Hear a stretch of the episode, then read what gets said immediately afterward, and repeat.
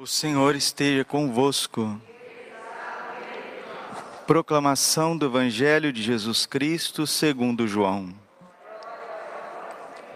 Naquele tempo, virou-se Pedro e viu atrás de si aquele outro discípulo que Jesus amava, o mesmo que se reclinara sobre o peito de Jesus durante a Santa Ceia e lhe perguntara: Senhor, quem é que vai te entregar? Quando Pedro viu aquele discípulo, perguntou a Jesus: Senhor, o que vai ser deste? Jesus respondeu: Se eu quero que ele permaneça até que eu venha, o que te importa isso? Tu segue-me. Então correu entre os discípulos a notícia de que aquele discípulo não morreria. Jesus não disse que ele não morreria, mas apenas: Se eu quero que ele permaneça até que eu venha, o que te importa? Este é o discípulo que dá testemunho dessas coisas e que escreveu. E sabemos que o seu testemunho é verdadeiro. Jesus fez ainda muitas outras coisas, mas se fossem escritas todas, penso que não caberiam no mundo os livros que deveriam ser escritos. Palavra da salvação. Ave Maria, cheia de graça, o Senhor é convosco. Bendita sois vós entre as mulheres, bendito o fruto do vosso ventre, Jesus. Santa Maria, Mãe de Deus, rogai por nós, pecadores, agora e na hora de nossa morte. Vinde, Espírito Santo, vinde por meio da poderosa intercessão do Imaculado Coração de Maria, vossa amadíssima. Podemos sentar um pouquinho. Jesus, manso e humilde de coração. Ninguém perde a paciência sem perder a caridade. Isso é um ditado antigo e tão certo. A palavra paciência significa saber sofrer, saber suportar. Hoje nós celebramos a memória de uma santa muito conhecida, muito famosa no mundo inteiro, Santa Rita de Cássia e ela se santificou na paciência. Desde menina queria ser religiosa, mas as famílias daquela época encomendavam os matrimônios. E com 16 anos, ela teve que casar com um jovem, um jovem que a amava, um jovem dedicado ao trabalho, à família, mas que tinha um coração vingativo, Ferdinando Mancini. E casou contra o gosto mais profundo do seu coração, que era ser toda de nosso Senhor Jesus Cristo. Ela queria ser uma esposa de Cristo, uma religiosa. Casou, teve dois filhos homens. E as brigas de família naquela região da Itália por conta de política eram ameaças de morte por todos os lados. Não demorou, o seu marido foi assassinado. E ela viúva, jovem, com dois filhos, marido assassinado. E ela, com um amor profundo, com uma paciência, é até o povo quem diz, né? Mas fulano, ciclano tem uma paciência de Jó, né? O livro de Jó é um livro sapiencial, está na Sagrada Escritura, né? O livro de Jó está antes do livro dos Salmos e mostra Jó como esse sofredor que vai passando por todas as intempéries da vida e não perde a fé, não perde a confiança. E até nos momentos que Jó vai se, vai se entregando, vai se enfraquecendo diante de Deus, ele sempre conserva, conserva ali a esperança que Deus agirá em seu favor. Santa Rita, com essa paciência de Jó, ela vai perdoando. Primeiro, ela perdoava o marido que, enquanto estava vivo, trazia muitos dessabores do seu temperamento, muitas dificuldades, né? O Padre Pio sempre dizia que as piores penitências, as mais custosas, são as do âmbito familiar. Essas coisinhas pequenininhas que a gente vê no dia a dia, esses, essas pedras de toque de dentro de casa, que a mulher tem que suportar, que o marido tem que suportar, que os filhos têm que suportar, e isso nos santifica mais do que qualquer outra coisa que você queira inventar por aí. Não é?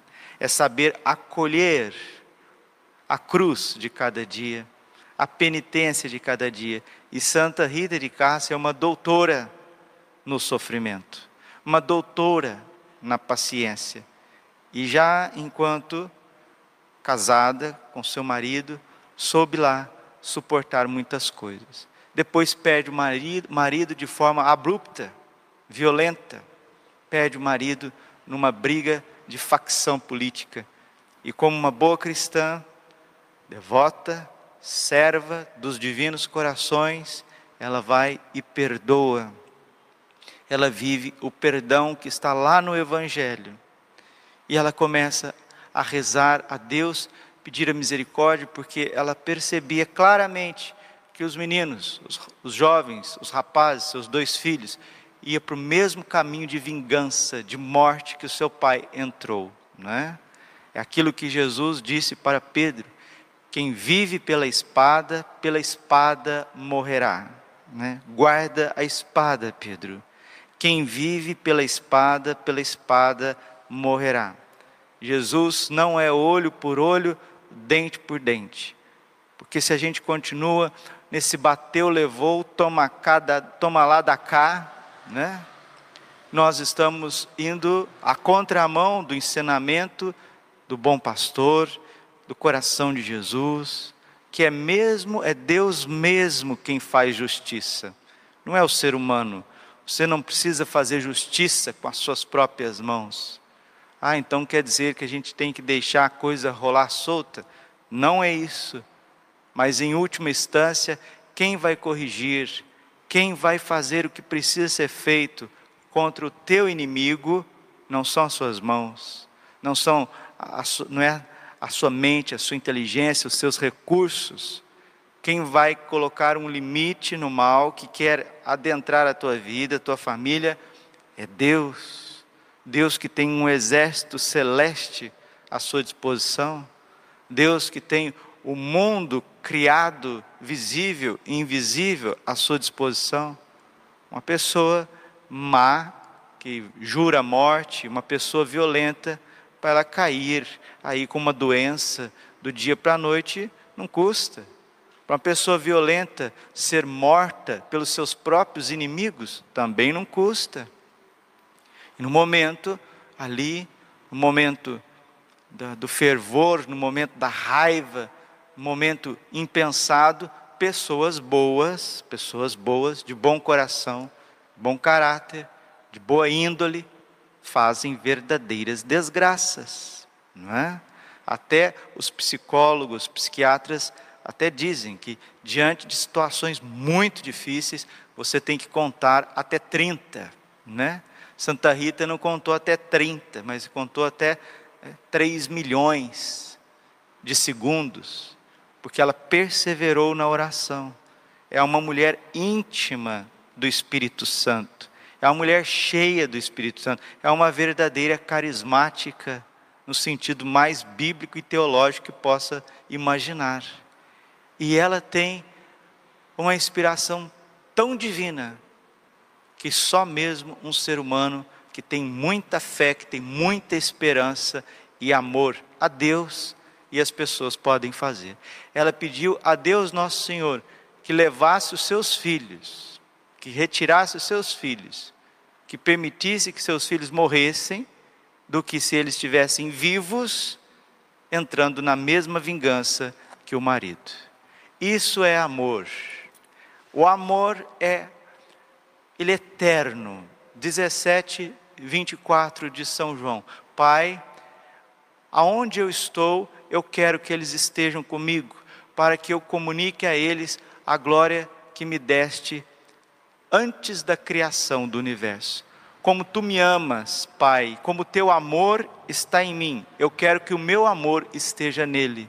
Então tem gente que acha que amar é encher a criança de brinquedo, Amar é encher o adolescente dos seus gostinhos, né? Você quer uma motinha, eu te dou a motinha. Você quer o carrinho, eu te dou o carrinho. O que mais que você quer, minha filha? Agora você quer uma bolsa? O que, você quer, meu filho? Você quer um, um, um cavalo, sei lá, na roça, andar no final de semana? Acha que amor é dar coisas materiais, né? O que você quer, meu filho? Você quer viajar, minha filha? Você quer viajar? Vai enchendo as crianças, os jovens, os adolescentes de penduricalhos, vai mimando, mimando, mimando. Depois, quando chega a idade adulta, a pessoa é um reizinho, né? É uma rainhazinha. Tudo tem que girar em torno do umbigo do ciclano da, da Beltrana, né? Senão não está bom. Isso não é amor.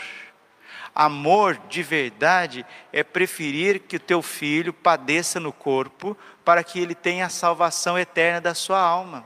Salmo 62, versículo 4. Senhor, a vossa graça, ou seja, a vida eterna, me é mais preciosa do que a vida, do que a saúde física. Mateus 16, 26. O que vale o homem ganhar o mundo inteiro e vier perder a sua alma?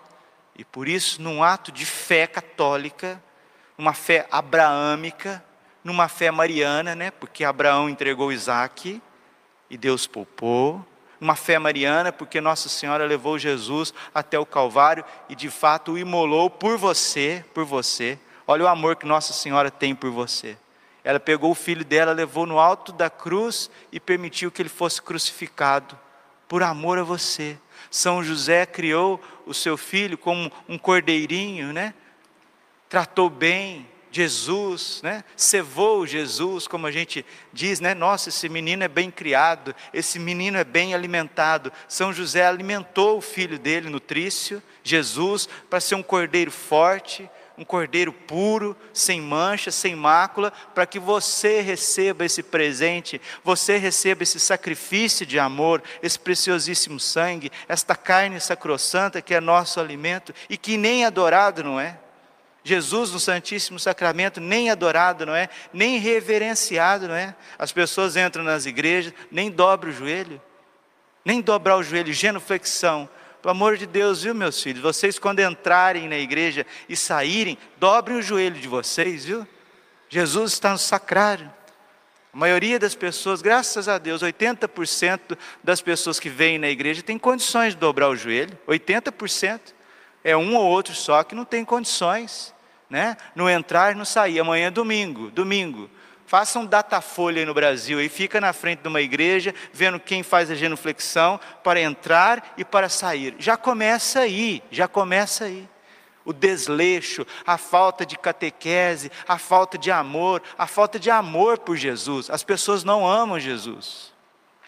Falava com seminaristas esses dias, é justamente isso, né? Nós vamos saindo das coisas do mundo, nós vai nós vamos desvencilhando das coisas do mundo, depois a gente vem para a igreja, para as coisas de Deus, aí a gente acostuma com o sagrado, a gente acostuma com as coisas sagradas e começa a banalizar as coisas santas.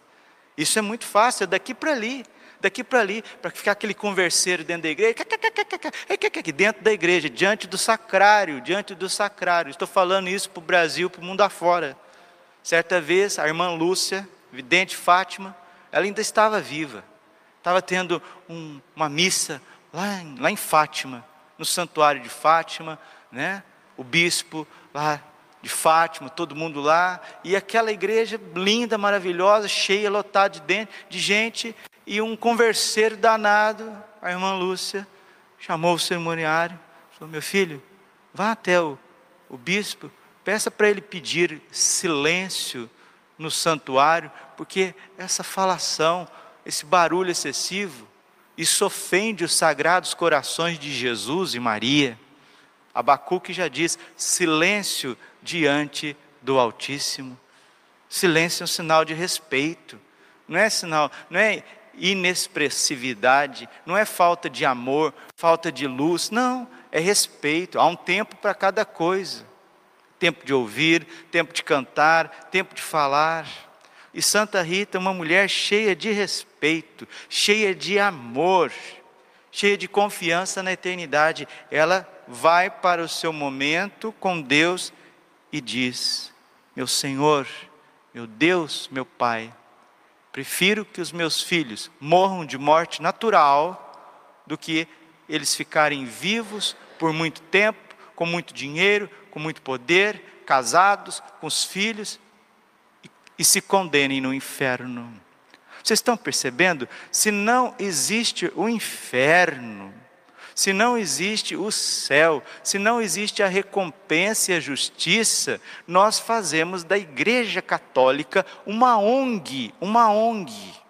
Nós fazemos da igreja o que nós bem pretendemos a revelação divina, aquilo que nosso Senhor Jesus revelou para nós, aquilo que está ensinado no catecismo da igreja, isso não vale de nada. O que importa é o meu bem-estar, o meu bem-querer, em ordem familiar, em ordem eclesial, em ordem social. As pessoas já não sabem mais que nós só vamos chegar à nossa salvação eterna abraçando a nossa cruz. E assim fez Santa Rita de Cássia ela pediu a Deus, nosso Senhor, que levasse os seus filhos, e Deus atendeu. Deus queira, oxalá, você como mãe, você como pai, eu como sacerdote, a gente possa ter esta fé abraâmica, essa fé de Nossa Senhora de São José, onde nós podemos olhar para os nossos filhos e dizer: Senhor, eu prefiro que o meu netinho, que a minha netinha, que o meu sobrinho, que minha sobrinha, que o meu filhado, que minha filhada, que meu filho, que minha filha, ausente deste mundo, mas receba a sua salvação eterna. As pessoas brincam com a salvação eterna, achando que está todo mundo já salvo, todo mundo já está salvo, agora vamos curtir a vida doidado, né? Agora vamos plantar árvores, como diz São Francisco de Sales, vamos construir casas, vamos fazer viagens, porque está todo mundo salvo, não existe drama nenhum no mistério da salvação, está tudo tranquilo, tudo tranquilo. E a palavra de Deus não nos diz isso. A palavra de Deus diz que o salário do pecado é a morte. Romanos 6, 22, o salário, a consequência do pecado, a consequência da vingança, a consequência da vida adúltera, a consequência da impureza, a consequência de viver as desordens morais isso é o inferno, e não é porque Deus é mau e quer mandar para o inferno, não, é porque o ser humano, ele vai entrando numa espiral, numa espiral de orgulho, e ele vai como se tornando professor de Deus, e aqueles que precisavam iluminar a vida das pessoas pelo evangelho íntegro, pelo ensinamento íntegro, pela verdadeira moral católica que é baseada nos dez mandamentos, pela força da oração do Senhor, que é a liturgia da igreja, para chegar à salvação ao coração das pessoas. A igreja existe para levar a salvação, para levar a luz do Evangelho ao coração das pessoas. Mas querem reinventar o Evangelho, querem corrigir Deus, querem corrigir nosso Senhor Jesus Cristo e aí as pessoas padecem, padecem por falta de alimento espiritual, por falta de doutrina, por falta de vida, por falta de testemunho, testemunho. E hoje nós temos Santa Rita de Cássia, um grande testemunho do evangelho. Os meninos, os filhos morreram, né, padeceram de morte natural, e ela se viu livre para ingressar na congregação das agostinianas. Ela tinha como patrono São João Batista, São Santo Agostinho e São Nicolau de Tolentino. Ela pediu, e a história é bem conhecida, as irmãs, porque ela já tinha sido mãe, já tinha sido viúva, já tinha uma vida, desculpe, né? Uma vida social assim toda torta, né? Ninguém quer receber no convento uma, uma pessoa com problemas tão graves, né? Como Santa Rita de Cássia e ela que tem o nome de Margarida. Margarida em latim significa pérola preciosa. Santa Rita é uma pérola preciosa do coração de Jesus, do Sagrado Coração de Jesus, do Imaculado Coração de Maria, do Castíssimo Coração de São José. E milagrosamente os santos anjos colocam ela dentro do mosteiro com as portas fechadas. Lá vai ser uma religiosa exemplar, exemplar, viver a regra do mosteiro em tudo, piedosíssima, mística, a ponto de receber um estigma, a chaga de nosso Senhor Jesus Cristo na sua testa, que a fez sofrer muito. Porque essa chaga, esse estigma, ele era purulento, cheirava mal, cheirava mal. E ela precisou de ficar mais resguardada. Ela foi uma espécie de eremita dentro do convento das agostinianas. Bendita chaga da tua vida, que te faz ficar mais resguardados bendita chaga, purulenta, e às vezes alguma coisa na tua vida que para você, aos teus olhos, aos teus sentidos, elas são até purulentas, são fétidas para você, algo que te machuca, mas que te faz afastar um pouquinho dos homens, dos seres humanos. Todo santo é recolhido, todo santo tem a sua individualidade, todo santo ele tem o seu momento de silêncio, de recolhimento, de estar diante diante de Deus e distante dos homens. O livro da imitação de Cristo nos diz isso, citando o filósofo romano Sêneca: todas as vezes que eu fui ter com os homens, eu saí menos homem, menos homem. Ficar com as pessoas, tratar de negócios, tratar de vontades, de quereres, de pensamentos, isso esgota, esgota as pessoas, porque as pessoas são sempre insatisfeitas, sempre, sempre, em tudo elas são insatisfeitas.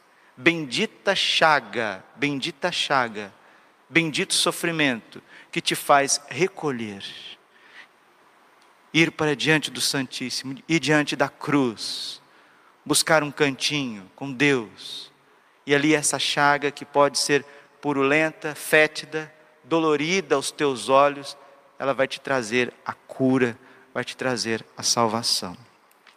Santa Rita de Cássia, que viveu todos os estados que uma pessoa pode passar na igreja. Foi jovem, solteira, casada, mãe, viúva, religiosa, professa, mística, santa, viveu os seus impossíveis, todos os modos e maneiras, e hoje intercede por nós. Cremos sim na comunhão dos santos. Não vem com essas heresias protestantes por aí, não, que é nós e Deus, nós e Deus. Não existe isso, nunca, nunca Deus fez as coisas sozinho. Deus nunca fez as coisas sozinho. E continua não fazendo. Nos deu Nossa Senhora, nos deu São José, nos deu os santos que nos intercedem por nós, como está no Apocalipse capítulo 8, mostrando a intercessão dos santos diante de Deus. Então, fora com essas heresias. Fora com isso, basta com isso. Cremos na comunhão dos santos, sim, é dogma de fé. E aqueles que não recorrem aos santos, não recorrem a Nossa Senhora, não recorrem a São José, para chegar a Deus, dificilmente se santificam, dificilmente se salvam. E se se salvarem, vão deparar com Nossa Senhora na porta do céu. E aí o que, que vai fazer? Vai blasfemar contra ela? Vai xingar ela? Vai xingar os santos? Vai ficar dando teologia é, mentirosa, herética para os santos para entrar no céu? Convertem-se enquanto ainda há tempo. Glória ao Pai, ao Filho e ao Espírito Santo, como era no princípio, agora e sempre. Coração imaculado de Maria,